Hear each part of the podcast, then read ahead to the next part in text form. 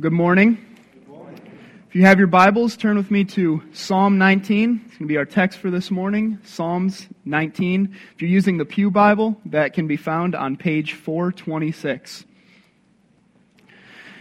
Now, this psalm, Psalm 19, has long been one of my favorite psalms. I just love the flow of this psalm. I think this psalm is just so beautifully written and the progression that we see from looking at creation and then going into our own lives is so powerful. I think it really just exemplifies and shows the glory of the gospel, the good news of scripture. However, if I'm just being completely transparent with you guys, if you were a fly on the wall in my office this week, you would not get that conclusion.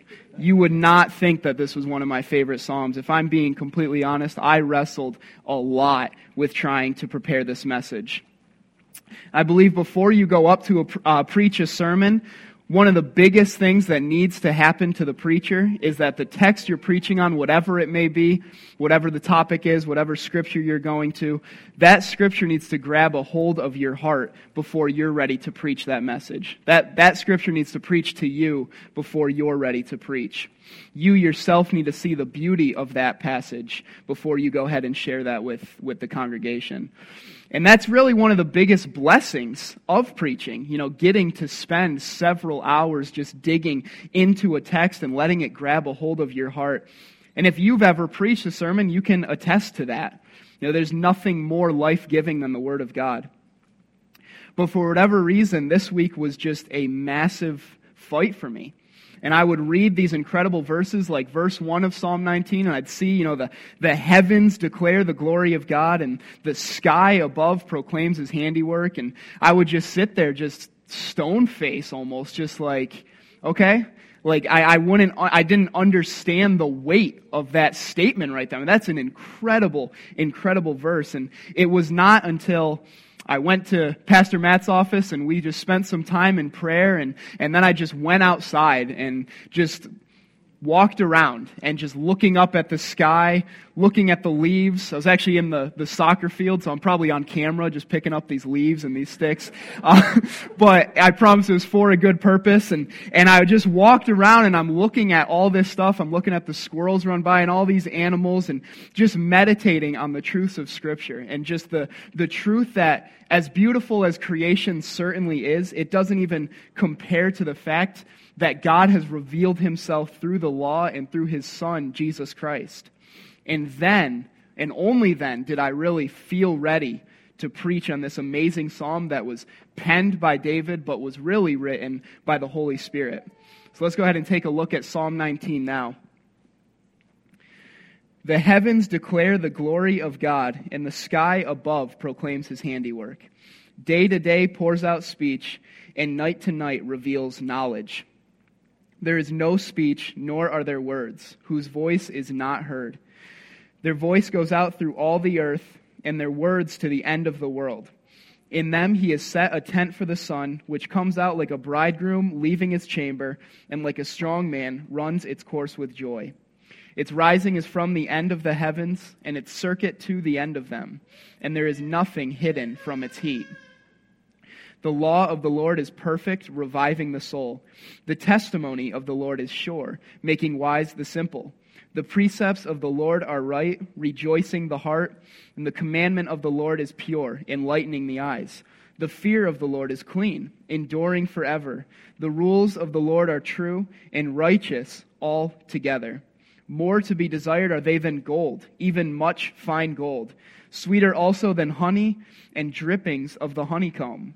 Moreover, by them is your servant warned, and in keeping them there is great reward. Who can discern his errors? Declare me innocent from hidden faults. Keep back your servant also from presumptuous sins. Let them not have dominion over me. Then I shall be blameless and innocent of great transgression.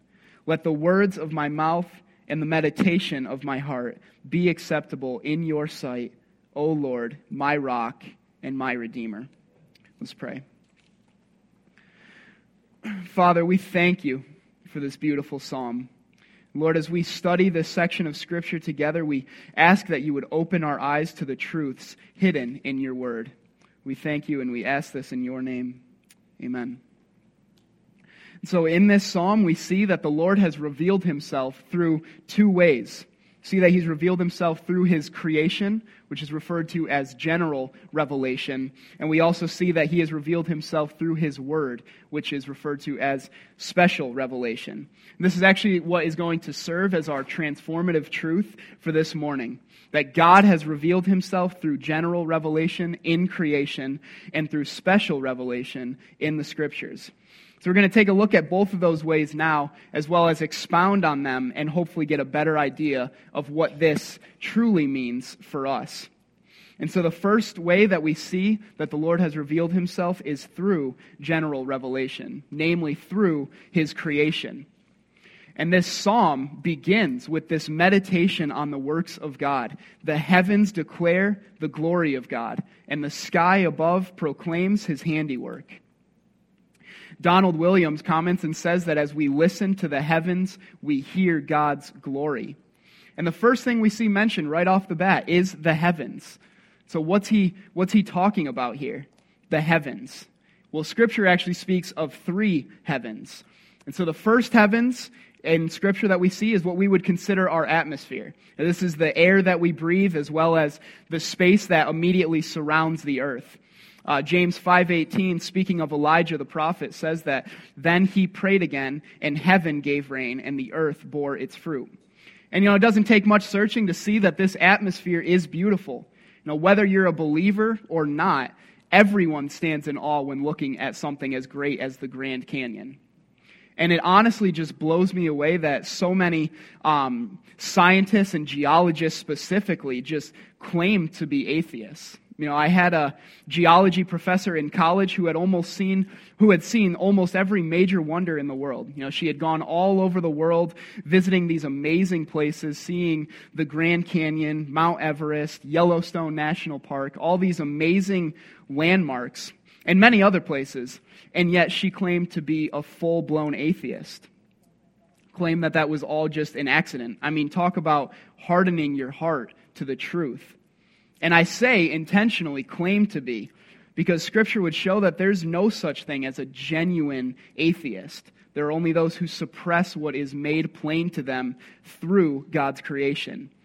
And I just can't fathom how you can look at something as incredible as the Grand Canyon or Mount Everest and just say, you know, wow, that's, that's an amazing mistake. I mean, God's creation is so beautiful. And so if the heavens is the at, or the first heavens is the atmosphere, then the second heavens is what we would refer to as the celestial heaven. You know, this would include the sun, the moon, the stars, the planets, the galaxies, black holes, the meteors, all of it. Deuteronomy 4:19 speaks of this second heaven saying, "And beware lest you raise your eyes to heaven and this is Moses speaking to the people. And when you see the sun and the moon and the stars and all the host of heaven, you be drawn away and bow down to them and serve them. Things that the Lord your God has allotted to all the peoples under the whole heaven. This verse alone, I think, speaks to the majesty of God's creation. I mean, so incredible is God's creation that Moses had to warn the people of Israel, uh, of Israel not to worship the creation not to worship the sun or the moon or the stars, but to worship the Lord alone. During one of our lessons in Rock Solid this year, we talked about the universe uh, for a little bit. And, and one of the things that we looked at were some of the largest stars that we have in the known universe. And I say known because I'm sure there's bigger ones, but this is just what we have discovered so far. And I'm not going to talk about all of them, but I do want to mention two very quickly. And so this first one that we talked about quickly became specifically the girls in the youth group. It be, became their favorite star because of its name. And that name is Betelgeuse. Very obvious why. And Betelgeuse has a diameter of about 600 million miles, and it's about 700 times the size of the sun. And the second star I will mention, I think, has a much better name. This star is called Canis Majoris, and it's twice as big as Betelgeuse with a diameter of 1.2 billion miles in length. And so when the psalmist says that the heavens declare the glory of God, this is what he's referring to. We are just a speck on the map. And, you know, we could go on and on about the second heavens. We could talk about all these amazing stars, these amazing planets.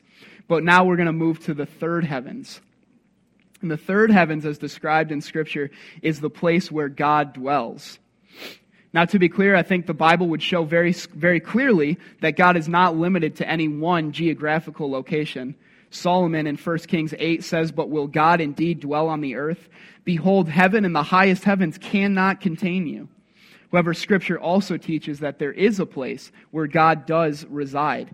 Hebrews 8 1 says, We do have such a high priest, one who is seated at the right hand of the throne of the majesty in heaven.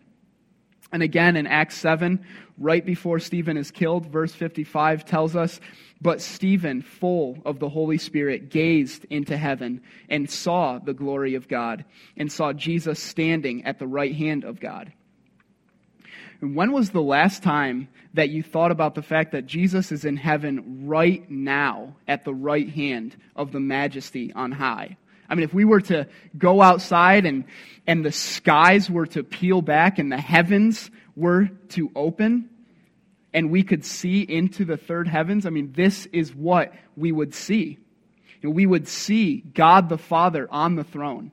We would see God the Son at his right hand, victorious over death. We would see the, na- the, the holes in his wrists, and we would see the fallen saints there worshiping him. I mean, do we actually believe this, that this is what we would see? And when we're feeling discouraged, you know, when we're going through trials, when we're unsure of what our future holds, we need to remember that Christ has already conquered death. He has already defeated the enemy. He is on the throne right now. He is victorious. And if we are in Christ, then we are victorious as well. So we need to meditate on these truths daily the heavens declare the glory of God. And this divine glory is the sum total of God's holy character and his attributes, which he has made known to man.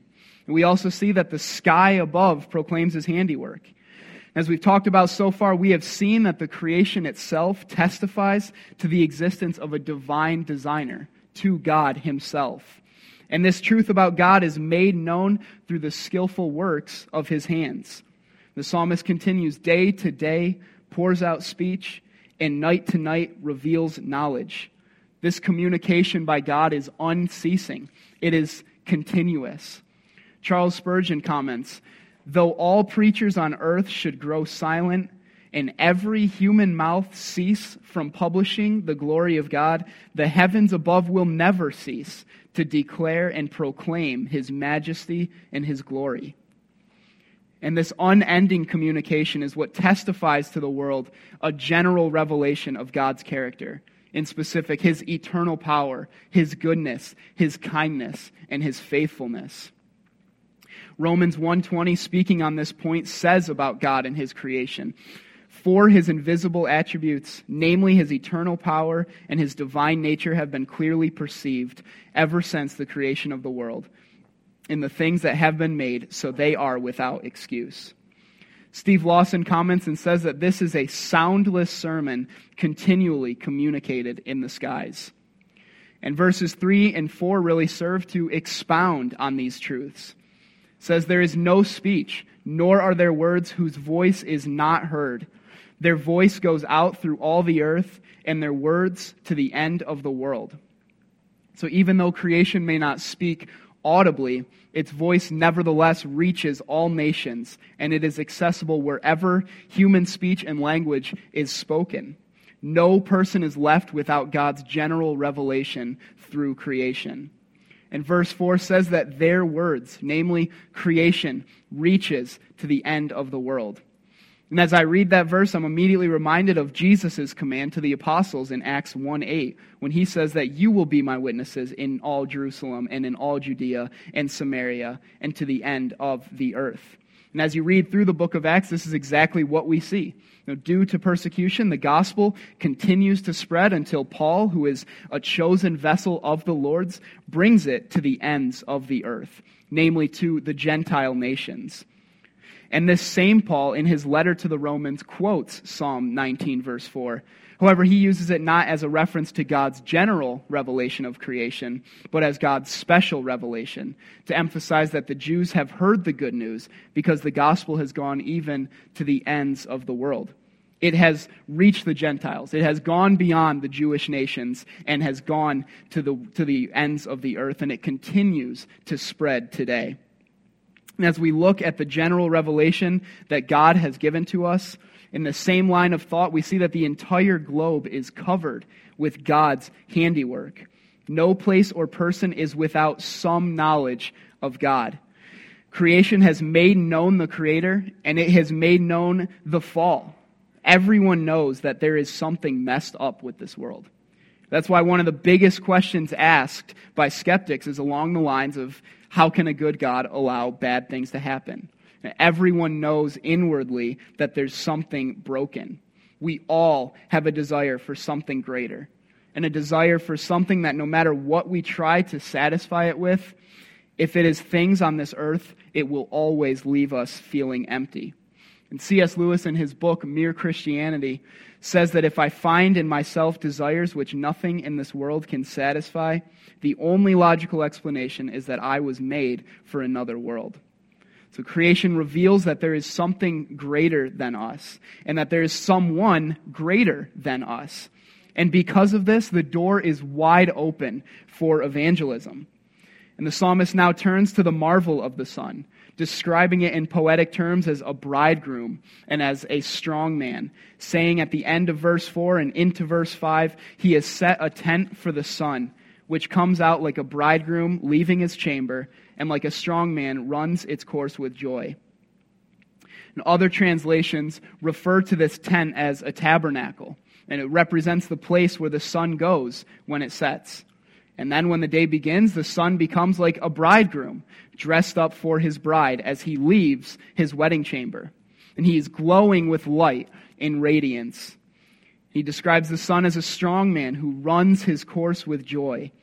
And this picture here is one of an athlete entering a race with joy. And verse 6 now completes this thought. Its rising is from the end of the heavens, and its circuit to the end of them. The heavens are filled with the sun. You know, rising in the east, it travels every day, humanly speaking, to settle in the west. And God communicates to us through the sun, which crosses the heavens, so that all of the earth receives its magnificence and the glory of the Creator. And David concludes his thought there is nothing hidden from its heat. And Lewis, C.S. Lewis, actually believed that this line right here is the key line of Psalm 19 because it marks the transition from the works of God to the Word of God, and it links them both together. As the sun rules the day, so God's law rules us. And we see through this psalm that both the sun and the law reveal the light of God. Nothing is hidden from the sun, and nothing is hidden before the God who made the sun. And so the opening of Psalm 19 then reveals the God who communicates his glory to us through his creation. And this communication is a witness to his desire to always be known and to always be worshiped by us. And we see that he is also the universal God, claiming all people for himself. However, we run into a major problem because sin has darkened our perception of who God is. And as a result, we have errors we have secret sins, and we have presumptuous, we have premeditated sins that must be dealt with. And so we need more than just the witness of creation. As amazing and as beautiful as creation is, knowledge of a creator is not enough to be rescued from our sins. We need the Word of God so that we are able to understand the works of God. General revelation holds us accountable because it reveals a creator. However, it also condemns us because in our sin, in our hardness of heart, we have sinned against the creator. That's the problem. This is the problem that we have sinned against a good and a just God, and without a Savior, we stand condemned. But praise the Lord that the psalm does not end right there, because as Donald Williams puts it, in the darkness, God speaks. So creation is only one of the ways that God has revealed himself. And verse 7 introduces us to volume 2 of God's revelation, the law of the Lord. So this psalm now turns from general revelation that is revealed in creation to special revelation that is given through God's word. So let's go ahead and take a look at verses 7 through 11. The law of the Lord is perfect, reviving the soul. The testimony of the Lord is sure, making wise the simple. The precepts of the Lord are right, rejoicing the heart. The commandment of the Lord is pure, enlightening the eyes. The fear of the Lord is clean, enduring forever. The rules of the Lord are true and righteous altogether. More to be desired are they than gold, even much fine gold. Sweeter also than honey and drippings of the honeycomb. Moreover, by them is your servant warned. In keeping them, there is great reward. And so, in these few verses, we see the value and we see the use of God's Word. And in this section, God's Word is described as law, testimony, precepts, commandment, the fear of the Lord, and as rules. And its value is described as perfect, as sure, right, pure, clean, true, and righteous. Its purpose is given as reviving the soul making wise the simple, rejoicing the heart, enlightening the eyes, enduring forever, and righteous altogether. So earlier in the service, our scripture reading, we looked at the beginning of Psalm 119. And I really see Psalm 119 as a massive expansion of Psalm 19, uh, specifically verses 7 through 9. Now, Psalm 119 is all about how precious the Word of God is. And here in Psalm 19, David is expressing in one long run on sentence his joy for the Word of God, his joy for the law of the Lord. And because God's law is all of these things to the psalmist and to the believer, because it is perfect and sure and right, it revives the soul, it makes wise the simple, causes the heart to rejoice, all these things, David can confidently say that it is to be desired more than gold, even much fine gold, and describes God's word as sweeter also than honey and drippings of the honeycomb. So through God's word, we are warned. And as we obey the word of God, we are rewarded. And here's where we come to see the connection that just as the sun is comprehensive for our world, the Word is comprehensive for our lives. Before the Word of God, there is nothing hidden from its heat. So notice what the psalmist says about the commandments says that the law of the Lord is perfect, reviving the soul. This is why the law cannot save us. The law is perfect, but we are not. You know, we cannot measure up to it. However, that doesn't mean that there's something wrong with the law. There's something wrong with us. Paul, speaking on the law, says in Romans 7 So the law is holy, and the commandment is holy, and righteous, and good. Did that which is good then bring death to me? By no means. It was sin, producing death in me through what is good, in order that sin might be shown to be sin, and through the commandment might become sinful beyond measure. For we know that the law is spiritual, but I am of the flesh, sold under sin. So there's nothing wrong with the law, but it is an administration of death and condemnation to us because there is something radically wrong with us. The law was given to show us that we are sinners before a holy God. However, one of the main functions of the law is to convert us, because the law reveals God's holiness and it reveals our sinfulness. And as Martin Luther puts it, the law drives us to despair so that we may be driven to Christ.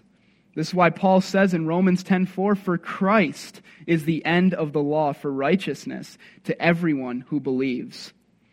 Next the psalmist writes the testimony of the Lord is sure, making wise the simple. The testimony of the Lord is sure. It is complete. It is faithful and it is unchanging. That's huge. Don't count on God changing to the new morality. You know, God's not interested in the new views of psychology. He's not watching to change what happens when there are new laws and decisions that are passed that are being handed down by some judges. And there are far too many people out there who would claim to be scholars, who will say that this verse and who will say that this verse, whatever it may be, uh, in Scripture doesn't actually mean what we've always thought it to mean. You got 24 year olds on TikTok saying that they've studied this, this text, this scripture, and, and this isn't what we've always believed it to mean. And I would just warn you to be very cautious of that. If you hear of something that has never been discovered, we should be very weary of that. And I would just warn you that if you are looking to justify a sin in your life that Scripture makes very clear is a sin, I assure you that Satan has a lie for you. God is going to punish sin. He makes clear in His Word that that is what He is going to do. The testimony of the Lord is sure. Judgment is coming. God's commandments reveal this. And the second half of this verse says, making wise the simple. Now, the simple are described in Scripture as those who are open minded or open to instruction. And the instruction of wise fathers teaching their sons is the meaning that's carried in this word. This theme is actually what serves as the purpose of Proverbs. Proverbs 1 4 says that it is to give prudence to the simple, and to the young man knowledge and discretion. So from here, the psalmist says that the precepts of the Lord are right, rejoicing the heart. The precepts here refers to the commandments of the Lord. And because they are right, because they are just, and because they are righteous, the heart rejoices. And it's through the commandments of the Lord that we can know how to please the Lord. The commandments of the Lord reveal to us the character of God, and they show us how we can please Him. That's why the saints in the Old Testament rejoiced over the law of the Lord, because it revealed to them the God they worship. And as we just mentioned, because they are true and they are righteous. And so their heart rejoiced over them. And all throughout Scripture, we see that our knowledge of the Lord is to be used for our worship of the Lord. In other words, our theology, our knowledge of God, should lead to doxology, a praise for Him. And a parallel thought then follows. He says that the commandment of the Lord is pure, enlightening the eyes. This commandment is pure because it has been given by a holy God, by the holy God. It brings enlightenment to our eyes because it has been sanctified by the Lord Himself. And the psalmist reflects that the fear of the Lord is clean, enduring forever. And a lot of people will say that this is a reference to a reverence for the Lord, like a, a reverential trust. And while it does mean that, I think it means more than that. It means fear we do well to fear God. There's not enough fear of the Lord, I think, in America specifically. You know, too many people who claim to bear the name of Christ, but who don't actually fear God. You know, they would have what, you, what they would describe as a casual friendship with God. You know, Jesus is just seen as their buddy who is cool with their sinning, and all he wants for you is to just love everyone and everything and just try your best in life, like some sort of just like celestial hippie. But that is not the Jesus of the Scriptures. That is not the God of the Scriptures. And we need to be reminded of who Jesus is and who we are. And we need to be reminded of the God that we worship. The God that when he appeared to Isaiah in a vision, all Isaiah could say is, Woe is me, for I am undone. And that wording there of I am undone is literally translated. Isaiah just wished he would drop dead right there because he was in the presence of a holy God. We need to be reminded of the Jesus who said in John 3 18 and 19, Whoever believes in him is not condemned, but whoever does not believe is condemned already, because he has not believed in the name of the only Son of God. And this is the judgment. The light has come into the world, and people love the darkness rather than the light because their works are evil. We need to remember the Jesus who promises to return and when he does, promises that every tongue will confess, every knee will bow that Jesus is Lord. This is not some touchy feely God that we worship. This is a holy and a just God who hates sin and who will judge those who do not turn from their sins. Now, R.C. Sproul said that the biggest problem that the human race has is this God is holy, He is righteous, He is just, and we are not. We need to get out of this idea that it's, that it's just completely contrary to Scripture that says that you are inherently a good person, because this is not what Scripture teaches. Scripture teaches that due to the curse of sin, we are born into sin. Psalm 51, David says, In sin did my mother conceive me. In Romans 3, Paul quotes the psalmist and talks about all the different members of our body that are sinful, that our feet are quick, swift to shed blood, and our mouths are full of curses and bitterness. There's venom in our lips. In sin did my mother conceive me. We are born into sin. As most of you know, my wife and I are expecting our first baby in, is it October? No, I'm just, it's October. and so we're expecting our first child. And I will tell you right now, as cute as I anticipate that our baby will be, as adorable as that baby's going to be, as excited as we are to hold her, that baby is going to be a selfish little sinner. I can promise you that. I can promise you. I am not going to have to sit her down when she's two years old and explain to her how to disobey her father. I'm not going to have to teach her how to take things that don't belong to her or how to lie to her parents. I'm not going to have to tell her, you know, there's the cookie jar we're putting it over there, but if you just grab a chair and you just climb up there a little bit, you can get to it when, when we're not looking. I'm not going to have to teach any of these things to her. She's going to learn these things all on her own. And chances are she's going to become good at a few of these things as well. And as Voddie Baucham would say, our adorable little baby will be a viper in a diaper. so, we are all born into sin, and it is only through Christ's death on the cross and his resurrection from the grave that we can be made right with the Lord. And this fear of the Lord, then, recognizing that God is holy and that apart from his grace and apart from his mercy, we stand condemned, but because of Christ, we can have life. This fear of the Lord is clean. And not only is it clean, but it endures forever. Matthew 24, 35, Jesus says, Heaven and earth will pass away, but my words will not pass away. So from here, David notes that the rules of the Lord are true and righteous altogether is through the law of God and the revelation of God that God establishes his justice and therefore his judgment. And here is where God reveals what is true and right. And we are accountable to that revelation on the day of judgment. But the good news is that God's truth and his righteousness have been incarnated for us in Jesus, who says that he is the way, the truth, and the life. And as our perfect mediator, he gives us his truth and his righteousness when we, by grace and by faith, abandon our unrighteousness and flee to him. And having now dealt with the importance of God's revelation in verses 7 through 9, David now comes to his conclusion in verse 10.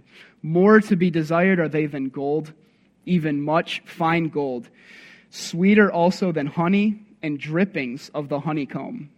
The law is the psalmist's treasure, and it ought to be the believer's treasure as well.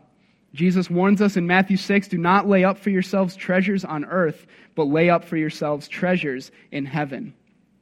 And to hear God's word and to obey it is to build our house upon the rock that is Christ. And to study God's word is to labor with a precious metal that will never fade.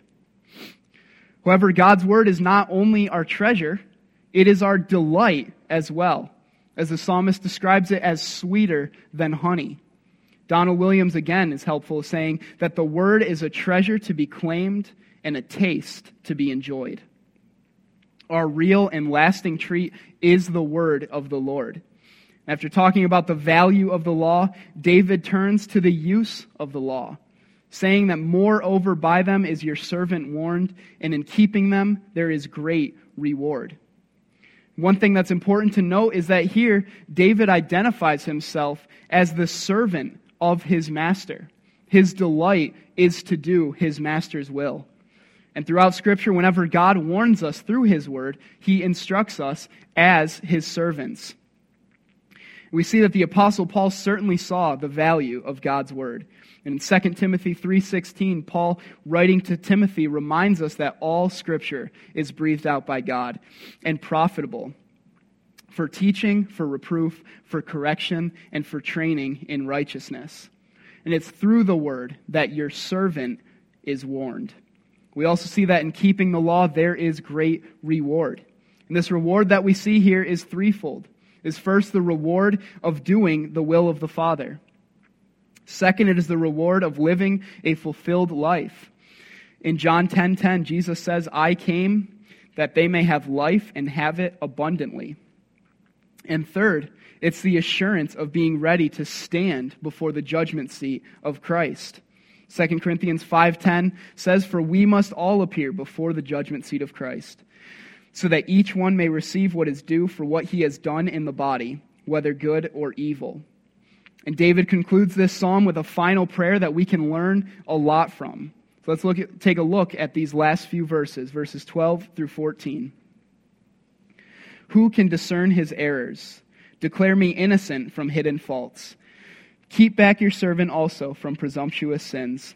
Let them not have dominion over me.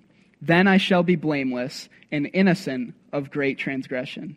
Let the words of my mouth and the meditation of my heart be acceptable in your sight, O Lord, my rock and my redeemer. See that because of the darkness of sin and the deceit of the enemy, the Word of God is neither our natural instruction nor our natural delight.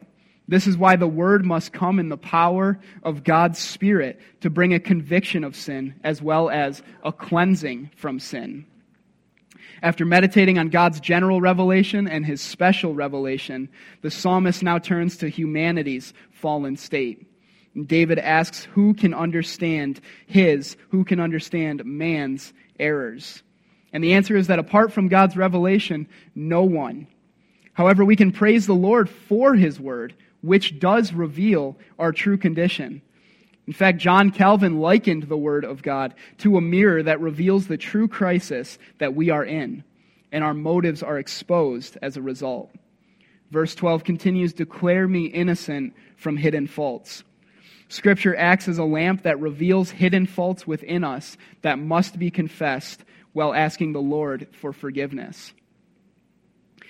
And praise the Lord because after God opens us up, He cleans us up. 1 John 1 9 says, If we confess our sins, he is faithful and just to forgive us our sins and to cleanse us from all unrighteousness. What a joy it is to be forgiven. The psalmist also prays for protection. I would add that the psalmist pleads for protection. Keep back your servant also from presumptuous sins. It's not enough to be cleansed and protected. We need the Spirit's power to live a renewed life. And so the psalmist continues Let them not have dominion over me. It's only in the power of the Holy Spirit that this prayer is answered.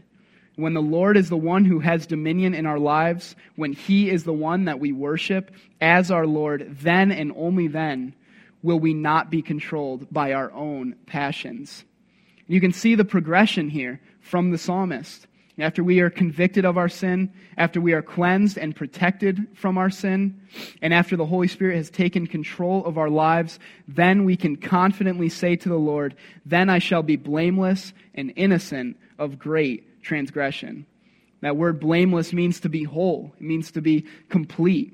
And this is now our position in Christ and only because of Christ.